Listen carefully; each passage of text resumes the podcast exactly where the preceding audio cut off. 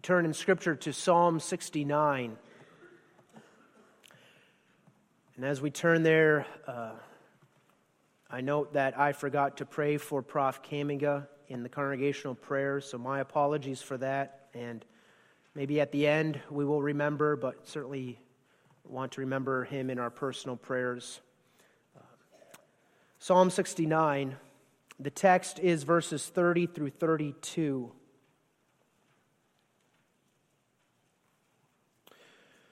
It's a longer psalm, but it will be profitable to read the whole psalm. To the chief musician upon Shoshannim, a psalm of David. Save me, O God, for the waters are come in unto my soul. I sink in deep mire where there is no standing. I am come into deep waters where the floods overflow me. I am weary of my crying. My throat is dried. Mine eyes fail while I wait for my God. They that hate me without a cause are more than the hairs of mine head. They that would destroy me, being mine enemies wrongfully, are mighty. Then I restored, or I was forced to restore that which I took not away. O God, thou knowest my foolishness, and my sins are not hid from thee. Let not them that wait on thee, O Lord God of hosts, be ashamed for my sake. Let not those that seek thee be confounded for my sake, O God of Israel. Because for thy sake I have borne reproach, shame hath covered my face. I am become a stranger unto my brethren, and an alien unto my mother's children. For the zeal of thine house hath eaten me up, and the reproaches of them that reproached thee are fallen upon me. By the way, obviously, as we keep reading, this is a very messianic psalm. Let's take note of that. When I wept and chastened my soul with fasting, that was to my reproach. I made sackcloth also my garment, and I became a proverb to them. They that sit in the gate speak against me, and I was the song of the drunkards. But as for me, my prayer is unto thee, O Lord, in an acceptable time. O God, in the multitude of thy mercy, hear me in the truth of thy salvation. Deliver me out of the mire, and let me not sink. Let me be delivered from them that hate me, and out of the deep waters. Let not the water flood overflow me, neither let the deep swallow me up, and let not the pit shut her mouth upon me. Hear me, O Lord, for thy loving kindness is good. Turn unto me according to the multitude of thy tender mercies, and hide not thy face from thy servant for I am in trouble. Hear me speedily. Draw nigh unto my soul and redeem it. Deliver me because of mine enemies. Thou hast known my reproach and my shame and my dishonor. Mine adversaries are all before thee. Reproach hath broken my heart, and I am full of heaviness. And I looked for some to take pity but there was none.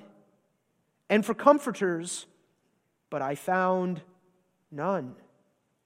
They gave me also gall for my meat, and in my thirst they gave me vinegar to drink.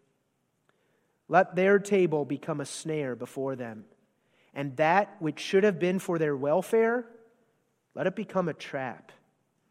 Let their eyes be darkened that they see not, and make their loins their guts, their intestines, continually to shake. Pour out thine indignation upon them, and let thy wrathful anger take hold of them. Let their habitation be desolate, and let none dwell in their tents. For they persecute him whom thou hast smitten, and they talk to the grief of those whom thou hast wounded.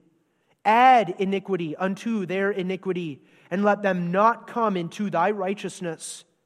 Let them be blotted out of the book of the living and not be written with the righteous. But I am poor and sorrowful. Let thy salvation, O God, set me up on high. I will praise the name of God with a song and will magnify him with thanksgiving. This also shall please the Lord better than an ox or bullock that hath horns and hoofs.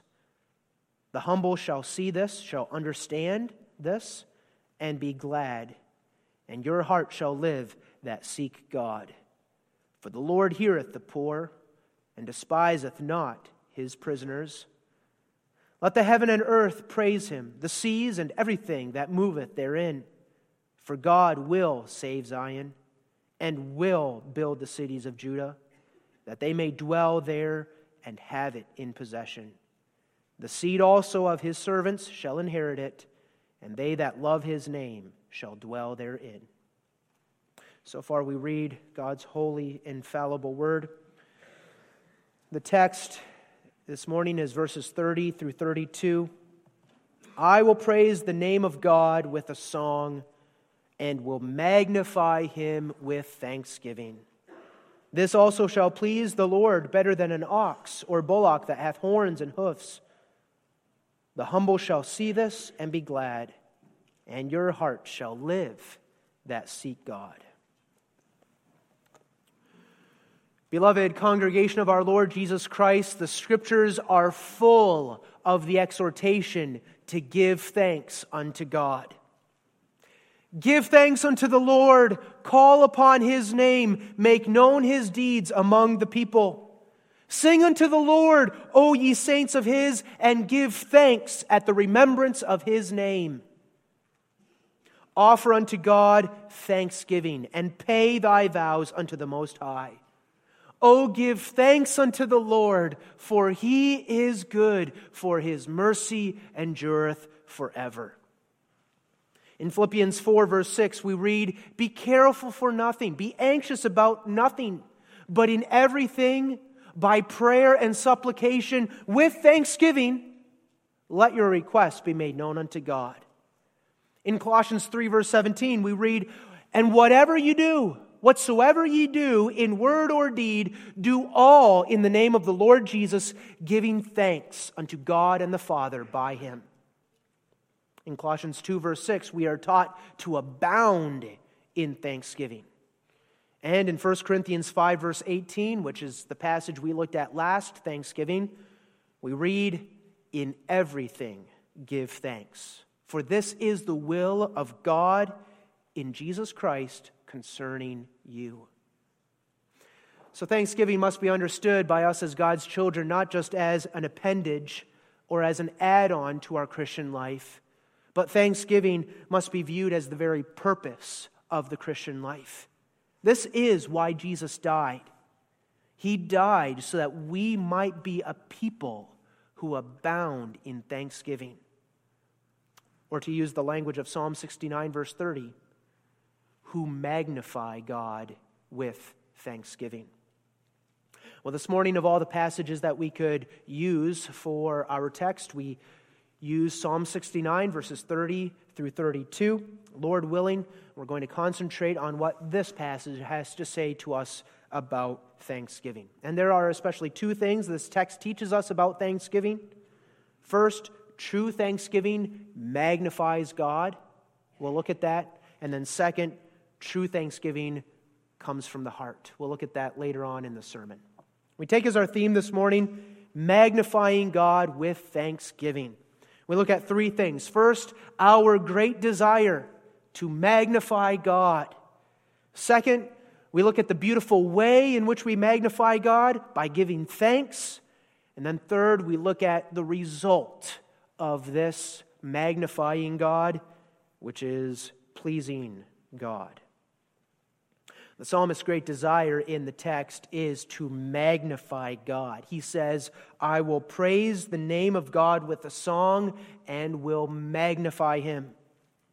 And truly, it's a mark of every child of God that he or she wants to magnify God.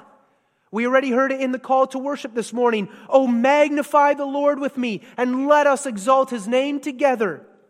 In Psalm 40, verse 16, we read, Let all those that seek thee rejoice and be glad in thee. Let such as love thy salvation continually say, The Lord be magnified. For just one more verse, in Philippians 1, verse 20, the Apostle Paul writes that it is his earnest expectation and it is his hope that in nothing he would be ashamed, but that with all boldness, as always, so also now, Christ shall be magnified in my body. The apostle wants Christ to be magnified in his body, whether it be by living or whether it be by dying, whether it be by life or by death. Well, that raises the question what does it mean to magnify God? And children, this is a, a good question, I think, for you to consider. Children, what does it mean to magnify the Lord? Because just think about it for a second.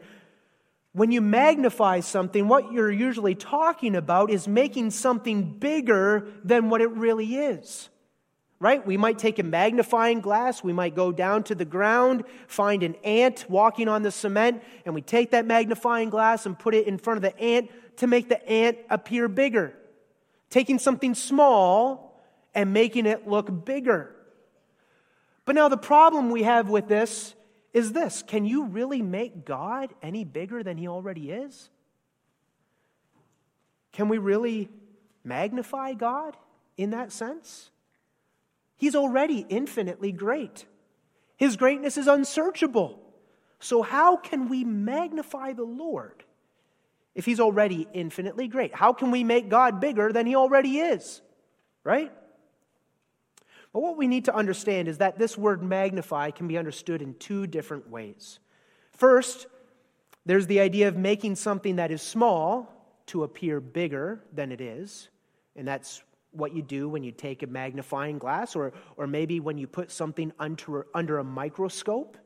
And, and maybe you can even look at different cells of the body and see into the cells of the body. You, you take something that's small and, and you magnify it to make it appear big. Well, that's not what we're talking about here. Ooh, I got a spider here. Excuse me. But second, so not taking something small, making it big, but there's this idea trying to make something that is really, really big, but looks small to us, and trying to make it appear as big as it really is. So, in this case, don't think so much of a microscope or a magnifying glass, but think of something like a telescope. Right? With a telescope, you take something that is really, really big, but it appears very small to us because it's so far away, and, and you try to make it appear bigger. Think of a planet, or, or think of the moon, or a comet, and you focus that telescope, for example, on the moon so that you can see the moon more clearly. And now you begin to see all the different contours and shapes of the moon's surface. And yet, all the while, as you're looking through that telescope, you're also still very well aware that what you're actually looking at is still much, much bigger than what you're actually seeing through the telescope. And now that's what David is talking about here. God Himself is infinitely great, but sometimes God can appear to us to be very small in our weakness and in our sin. And David here in the passage wants to try to make God to appear more like he really is. David means to say simply that he will try to act like a telescope, to reveal to others more clearly just how great and glorious God is. And what that means, of course, is that David himself, as a telescope, is going to concentrate on God and then try to grasp a little bit more for himself how great God is. David says, I will magnify God. I will focus in on God. I will try to take notice of just how great God really is. Get a clearer view of God. And yet, all the time, as David tries to magnify God, he knows that God is still far, far greater than what David himself can reveal. Well, this is what David wants to do. This is his desire. He wants to magnify God. He wants to speak of all God's goodness and attributes so that others with him might see and be impressed with just how great God is. Well, why does David want to do this? Well, David's desire to magnify God arises out of the personal experiences that David has just gone through. And we know those experiences because we've just read them in the psalm. David was being persecuted. David had enemies who were against him, and they were against him because he was a godly man. You see, at this time in his life, God was leading David through a very tough time. David was going through great afflictions. And in those afflictions, David's enemies started to mock David for his deep commitment to the Lord. They were saying things like this Your, your devotion to God is worthless. It's only making your life harder than it needs to be to serve God, walking in the path of obedience. David was looking for pity, we read, but, but he could find no comforters. The wicked people who reproached God were now reproaching David for trusting in God in the midst of his afflictions. And David prays to God to restore him again and to show him that his trust in God is not in vain. And that's exactly what God does. And, and, and whether God does it uh, before the text or whether God does it after David writes these verses and David anticipates that this is what God is going to do, the point is God does it. God saves David and God shows David that his trust in the Lord is not in vain. Verse 33 For the Lord heareth the poor and despiseth not his prisoners. David's experiencing that for himself. God is proving to me that he is good and faithful. He's delivered me out of my enemies. And David says, Now I want to magnify God. I want to speak about God as clearly and as loudly as possible so that everyone with me may see and appreciate just how glorious, how gracious and good my God is. I want to focus the telescope on God and let other people see just how great our God is. In addition, David wants to magnify God, not just because God has done great things for David, but because throughout this whole experience, there's this constant reality that David loves God. And, and so he wants to magnify God. And that makes sense. Think about it. When you're angry with someone, you don't want to magnify them. Instead, what often happens is that you want to belittle them. Maybe you, you gossip about them, you slander them, or you, you make them appear as small as possible. Or maybe you simply ignore them and concentrate uh, on something else entirely. But when you love someone, you want to magnify them. And that's all the more true when you, when you see afresh just how, how wonderful and excellent that person is whom you love. David wants to magnify God because God has been so good to him and because David loves God. Well, that's David's desire, and that's our desire as well. As I said earlier, this is the mark of the child of God that he, that she wants to magnify God. We love God, and we do know how good God has been to us. He's been far, far more gracious to us than we could ever ask for, than we can even imagine. The reality is, we know that God's goodness to us extends far beyond the skies. His greatness is unsearchable, His goodness is unfathomable, beyond what we can even appreciate in this life. And we might say at first, right, in our earthly way, I know God has been good to us. But but do we really know how good God has been to us? He's great. He's infinitely great. I know He's that. And I, I, want to, I want to at least express some of it. I want to magnify God. Before we move on, let me ask you Have you experienced God's goodness in the past year? How has God been good to you? So far this year? Well, there might be specific things we can list off. Maybe it's been a bountiful harvest, right? Enough work for each day. He's been providing me my daily bread. Maybe it's been a new addition to the family this past year, whether through marriage or, or through a birth.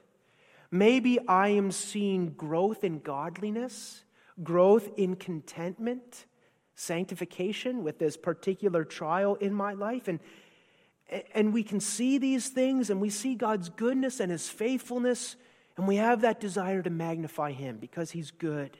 We want to make his name great. Maybe there are things that are less specific. Maybe we even have this inclination to say that, well, if I would begin to number off all the ways in which God has been good to me this year and, and how he's shown me his grace, I, I wouldn't know where to end. But you see, if our desire is the psalmist to magnify the Lord, well, then we don't say, oh, the list is too long to mention. Let, let's just use some sweeping generalities. That should cover everything. And, and then we're done with it. Lord, we thank thee for everything. No. We say, I want to magnify him. I want to pull out the telescope. And I want to at least make an honest beginning of counting the ways God has proved his goodness and faithfulness to me, right? I want to actually make a small beginning of counting my blessings. Isn't that what Thanksgiving Day is for? Not just, Lord, we thank thee for everything, but let's take the time to count and see, actually reflect on the goodness of God. Let's take the telescope out, telescope out maybe around the supper table, and, and talk as a family and say, what can we give thanks for to God? Let's be specific. Maybe we do that more often, but Thanksgiving Day is certainly a good time to do that. Let's dwell on God's goodness towards us for a while. That's what David is talking about here. Sometimes we can be pretty insensitive to God's goodness, can't we? Or, or we can be forgetful about the mercies that He has shown us. I think that's really nice at the end of the year where you have a, a year in review and then you can be reminded, oh, yeah, that happened. And God's faithfulness was shown there, and, and God's goodness was shown there. And then, of course, we bring it all to Jesus Christ and we see what God has given us in Jesus the pardon of all my sins. All my sins this past year again, through the planting season and the growing season and the harvest season. And He's always been his, my faithful, forgiving God, embracing me in His arms with unconditional love every day, giving me purpose in my life, right? As a Christian, I have a direction and I have purpose in my life. I have meaning to my life. I have a sense of belonging. I have a clear sense of identity. I belong to Jesus Christ. And I can thank God for that, that I have an identity that is glorious. His work of delivering me from a lifetime of being encha- enchained or, or fettered to sin and the misery of sin delivering me from hell, Gehenna, delivering me from darkness and, and complete loneliness through Jesus Christ. A deliverance that, except for Christ's mercy, should never have been mine. Giving me a place in the midst of the church of God's people, people who love the Lord, who are exhibiting the fruits of the Spirit. I see Christ in them family and friends, even this morning that, or, or this afternoon, that I can sit down with at a dinner table because we're one in the Lord. And there's the fear of the Lord around the dun- dinner table. And there is godly conversation and there is spiritual fellowship. And I experience that even day by day. And then certainly God's continued preservation of me and my salvation day by day, something I take so often for granted just having this sense of security, knowing that my life is hid with God in Christ. And then we see all of this and we say, I will praise the name of the Lord with a song and will magnify him. I want to magnify him. In Ephesians 1, verse 18, Paul says this. He, he writes, he prays this I pray, he says to the saints at Ephesus, I pray that the eyes of your understanding might be enlightened, that, that they might be opened, that you might know what is the hope of your calling, God's calling of, towards you, and what the riches of the glory of his inheritance in the saints. Paul writes, I pray that your eyes might be truly opened, that you might see and understand the hope that you actually have as God's elect people, and you might see the riches and the inheritance that belongs to you through the work of Jesus Christ by the grace of God. Magnify what God has done, what He has given us in Christ. Magnify who we are in Christ. And above all, magnify God Himself, because this is who He is. Make His name great. That's the desire of the psalmist. That's the desire of God's people. Well, moving on, we now ask, well, how do we do this? And what the passage says is this I will praise the name of God with a song and magnify him with thanksgiving. David says, This is how I will magnify God by thanking him. Thanking him is what magnifies him. The thanksgiving of God's people shows his greatness. And, and, so we might ask, what's so peculiar about Thanksgiving? How does Thanksgiving magnify God? Well, I have two ways. First of all, thanksgiving magnifies God because the act of giving thanks to God expresses that all these things come from Him. When we say thank you to God, we are saying that all these things we have received have come from Him. Actually, it's interesting. The word for thanksgiving here has the idea of making a confession. It's a confession that everything we possess is from God. Think of a person pointing to everything in his life every piece of clothing, every tool in the workshop, every can in the pantry, every possession he has, pointing to it. And then in the Hebrew way, right? Taking both hands, pointing them up to God, and saying, God, it's from you. All these things are from you, Lord. It's a confession. Nothing is of oneself. God has given everything. He's the great owner of all things, and everything we have, we've received from His hand. That's thanksgiving. And that magnifies God. That's how we magnify God because that acknowledges that God is the great giver. I've got some verses here from Psalm 50.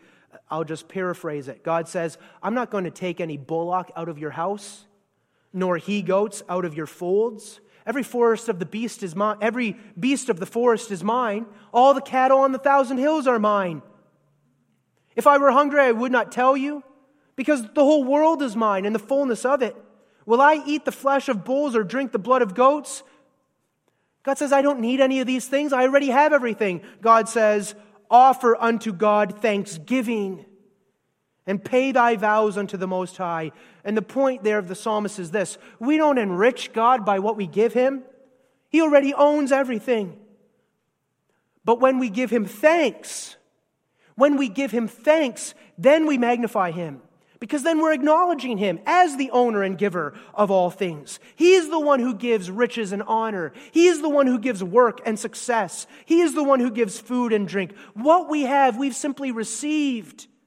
God is the giver. We are merely receivers. We're putting the telescope on God when we say thank you. That magnifies God. So, that first of all is how thanksgiving magnifies God. And then, second of all, we magnify God with thanksgiving because in the act of giving thanks, we're also expressing that we don't deserve these things that God gives us. Not only do all these things come from God, but we don't deserve any of it, and we're truly indebted to God for what He's given us. And expressing that when we say thanks also magnifies God. Think about it. When someone owes you something, right? When someone really owes you something and then they finally give it to you, well, you might receive it and say thank you. But you don't really mean it in the sense of praise. You don't mean it to say, Oh, you're so great for giving me what you owe me. You simply say it maybe to be polite. After all, that person owed it to you. You're, you're not indebted to them for, for giving you what they owed you. That's not the kind of thanks that the psalmist is talking about here. What the psalmist is talking about is giving God thanks for, for giving the psalmist something that he knows he doesn't deserve. And it's something that he could never repay God for. True thanksgiving is an expression that says, We're indebted to you, God. And, and true thanksgiving then takes a real posture of humility. I think this is sometimes why it's, it's even hard for us to say thank you to one another. Sometimes that can be hard, can't it? Why can it be hard to say thank you to someone? It's because the moment we say thank you, we are expressing that they have done us good, and in a sense, we are in their debt. We're exalting that person above us. And that's hard because by nature, we don't want to do that. We don't want to be in anyone else's debt. By nature, we don't want other people to be exalted at our expense. We want ourselves to be exalted. And, and, I think this comes out when we have that strong desire to be self dependent and, and have a sense of self sufficiency. We refuse to look at ourselves as those who are needy and helpless, who are depending on others to give us something. The point is, there's an element in giving thanks that is very humbling. It's a very self emptying experience, isn't it? Have you never been there? Someone has been very gracious to you, someone has given you something, and, and you simply have no way to, to pay them back or make up for it. And you don't deserve this act of kindness at all.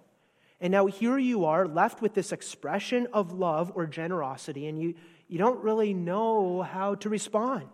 You can't repay them.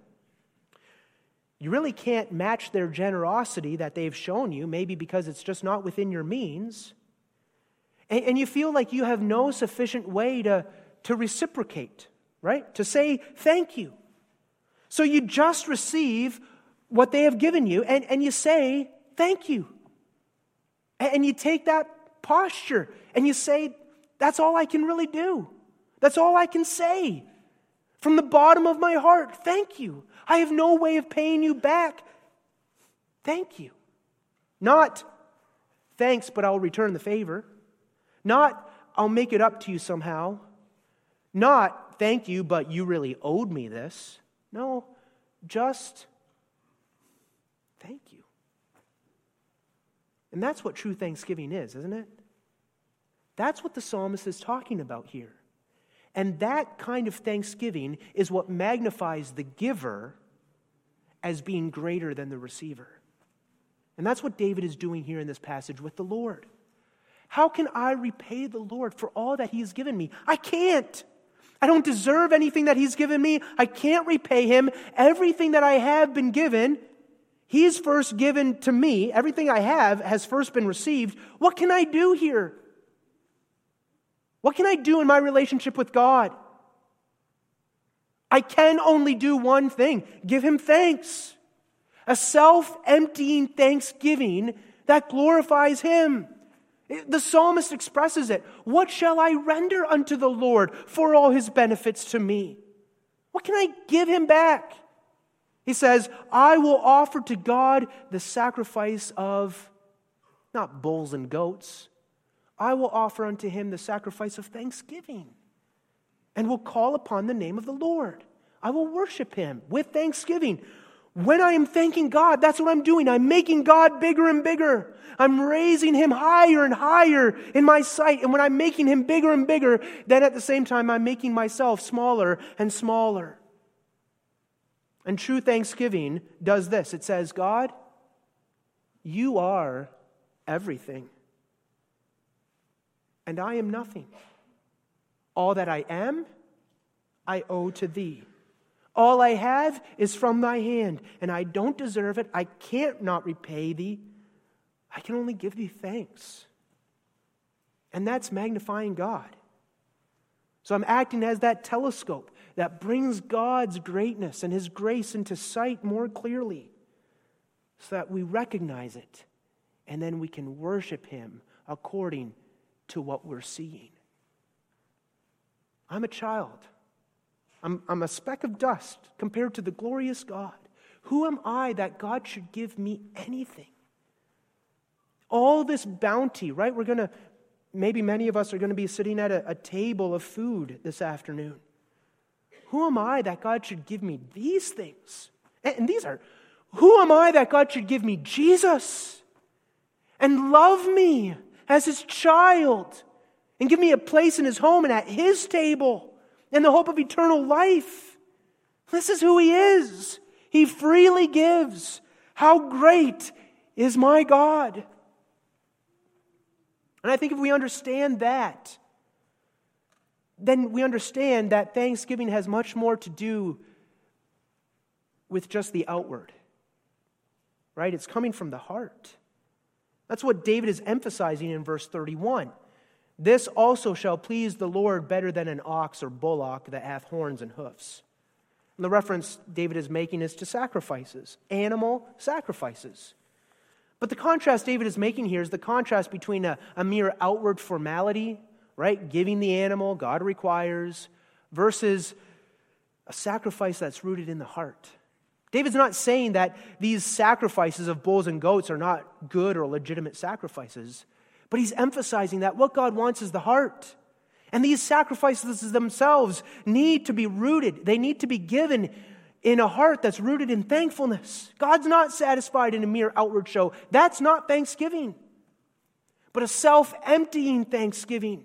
A thanksgiving that starts in the heart and then that overflows into all areas of life. That's true thanksgiving.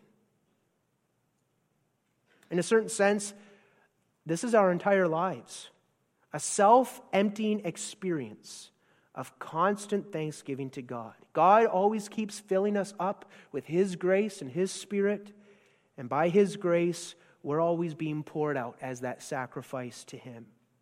That's thanksgiving. In fact, that's exactly what Paul, the imagery Paul uses in Philippians chapter 2. He says, I'm ready to be poured out upon the altar as a sacrifice, a sacrifice of thanksgiving, as a drink offering, he says. In verse 32, David also says this The humble shall see this and be glad. Your heart shall live that seek God. David is talking there about the afflicted, the humble. And they're humble because they're afflicted. The afflicted will see how my thanksgiving is proper and right, and how God is magnified through this whole experience. The afflicted with me will understand how thanksgiving magnifies God, and they will take it to heart. They will take courage in my example, and they will take courage in God's faithfulness and his salvation. And they will see it in me and be glad as they too are seeking the Lord and his care. That's how we magnify God. We magnify God with thanksgiving.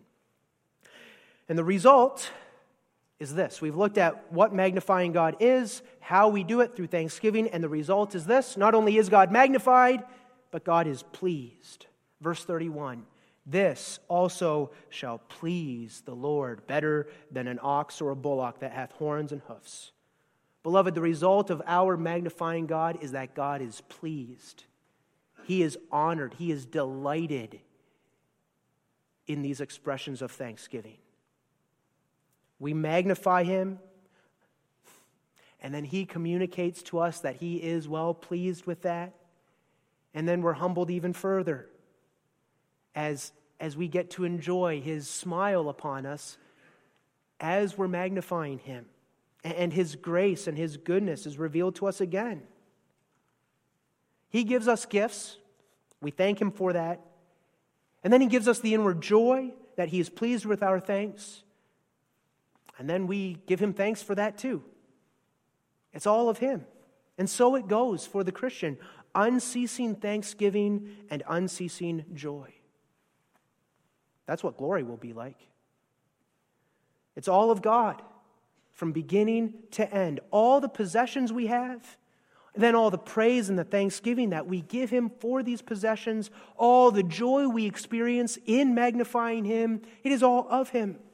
He is the beginning and the end of all our joy, all our praise, and all that we are in Christ. To Him goes the glory. To Him goes the thanks in everything, now and forever. May we together say it from the heart with the psalmist. I will praise the name of the Lord with a song and will magnify him with thanksgiving. Amen. Let us pray. Our Father, Lord, give us more and more the ability and strength and devotion to give Thee the thanks as we ought. The reasons for thanksgiving are infinite, Lord. And we pray, work within us and give us a, a small beginning of thanking Thee in this life. And then may we look ahead to eternity, where we will be done with that old man of sin, and we will see how Thou didst work everything good, and we will see more clearly how Thou art so worthy of all our thanks. Strengthen us in this faith, and may we live out of it our lives of thanksgiving to Thee. Bless this preaching. Bless us in the rest of this day and as we go ahead into the weekend too. In Jesus' name we pray. Amen.